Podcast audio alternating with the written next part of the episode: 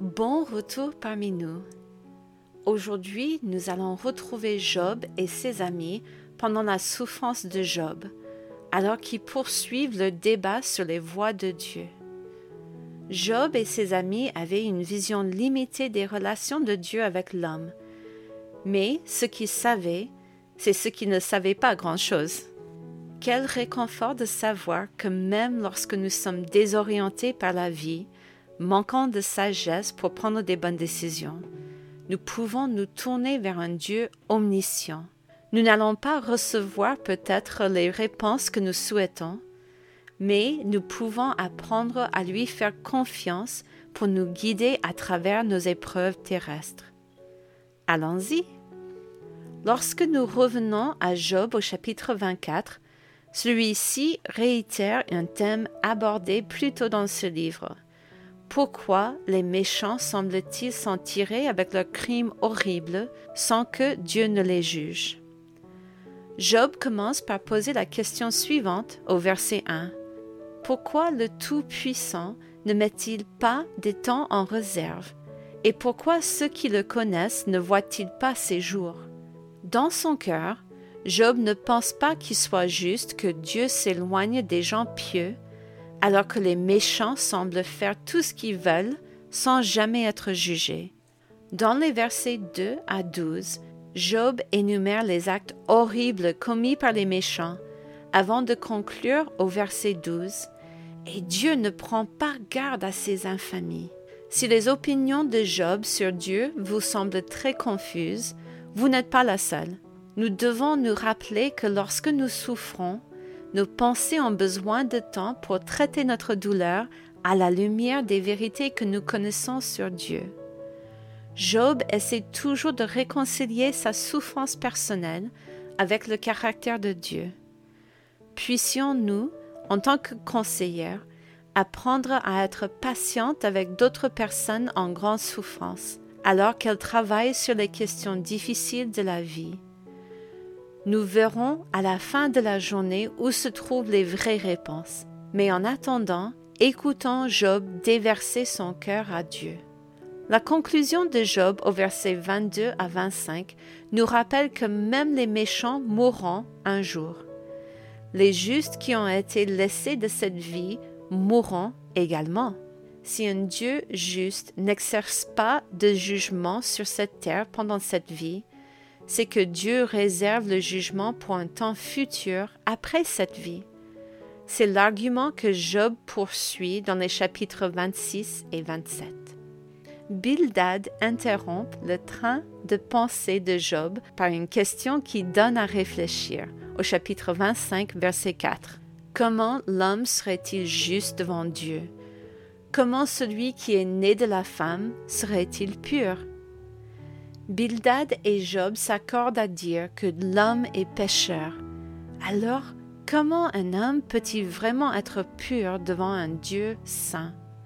La réponse évidente est que nous ne le pouvons pas. La sainteté de Dieu est tellement plus élevée que les plus grandes œuvres de bien de l'homme. Le fossé est si grand que personne ne peut le franchir. C'est pourquoi Dieu lui-même a dû venir sur terre sous la forme de Jésus pour combler le fossé en vivant une vie parfaite et en mourant pour réconcilier l'homme avec Dieu. Par ces paroles, Bildad condamne Job, ainsi que lui-même et ses amis. Personne ne peut se dire parfait et juste devant Dieu. Seul Dieu peut faire cette distinction. C'est un bon rappel pour nous aussi.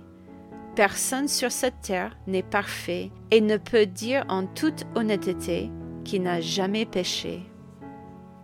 Lorsque nous aidons les autres à faire face à leurs problèmes dans cette vie, même s'il s'agit des problèmes dus à leurs propres mauvais choix dans cette vie, souvenons-nous de taire des jugements personnels et de laisser tomber nos pierres de condamnation sur le sol. Seul Dieu peut juger à juste titre.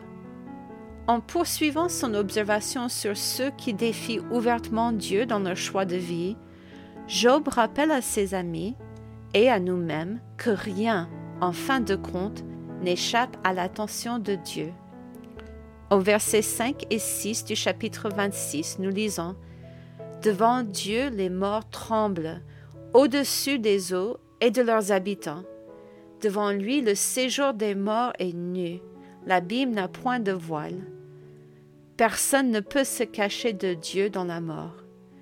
Tout est ouvert et visible pour lui. L'orgueil de l'homme n'a rien à envier à la puissance de Dieu.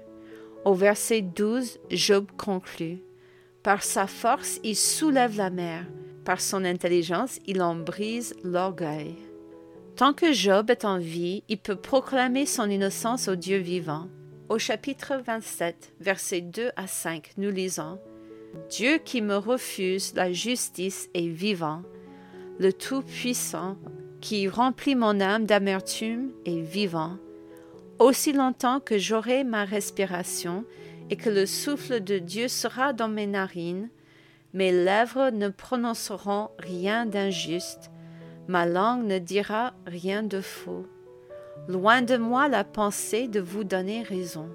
Job continue d'espérer que Dieu lui donnera raison, si ce n'est pas dans cette vie, mais dans la prochaine. Les méchants n'ont pas cette espérance. Ils passent leur vie à faire le mal, mais à la fin, ils meurent et n'ont rien à montrer pour leur succès terrestre.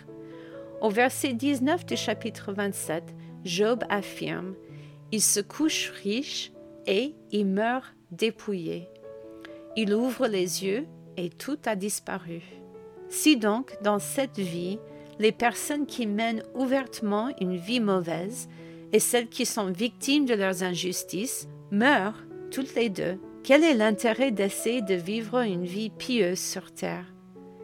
Il doit y en avoir quelque chose de plus dans cette vie que d'acquérir des richesses et d'amasser les biens terrestres. Il doit y avoir quelque chose de plus grand que ce que l'homme peut atteindre par ses propres moyens, quelle que soit la durée ou l'intensité de sa recherche.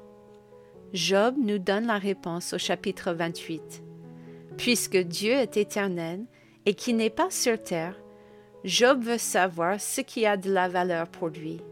Sa réponse? La sagesse. Dans les versets 15 et 18, Job décrit la valeur de la sagesse. Elle ne se donne pas contre de l'or pur, elle ne s'achète pas au poids de l'argent. La sagesse vaut plus que les perles. Si la sagesse vaut plus que les perles, Job demande au chapitre 28, verset 12, Mais la sagesse, où se trouve-t-elle? Où est la demeure de l'intelligence? La réponse au verset 23 est que la sagesse ne peut être trouvée qu'en Dieu seul. C'est Dieu qui en sait le chemin, c'est lui qui en connaît la demeure. Comment Dieu définit-il la sagesse? Au chapitre 28, verset 28, nous lisons les mots qui continueront à résonner dans les pages de l'Écriture. Voici la crainte du Seigneur, c'est la sagesse. S'éloigner du mal, c'est l'intelligence. Dieu définit la sagesse comme le fait de le craindre et de fuir le mal. C'est ce qui est important pour Dieu. Alors que nous approchons de la fin de notre temps ensemble, il est très réconfortant de savoir que je n'ai pas besoin de connaître toutes les réponses à mes questions sur la vie. Job ne l'a pas fait, les amis de Job non plus. Et vous et moi, nous n'allons pas comprendre pourquoi nous traversons des moments difficiles dans cette vie. Dieu seul a toutes les réponses. Dieu ne répondra peut-être pas à nos questions, mais il nous donnera la grâce de traverser nos épreuves et de sortir victorieuse de l'autre côté. Au lieu de passer notre vie à rechercher des richesses terrestres, désirons avant tout connaître Dieu et ses voies. Que Dieu nous aide à valoriser ce qui est important pour lui et à lui faire confiance pour qu'il prenne soin de nous dans cette vie et dans la vie à venir. À la prochaine!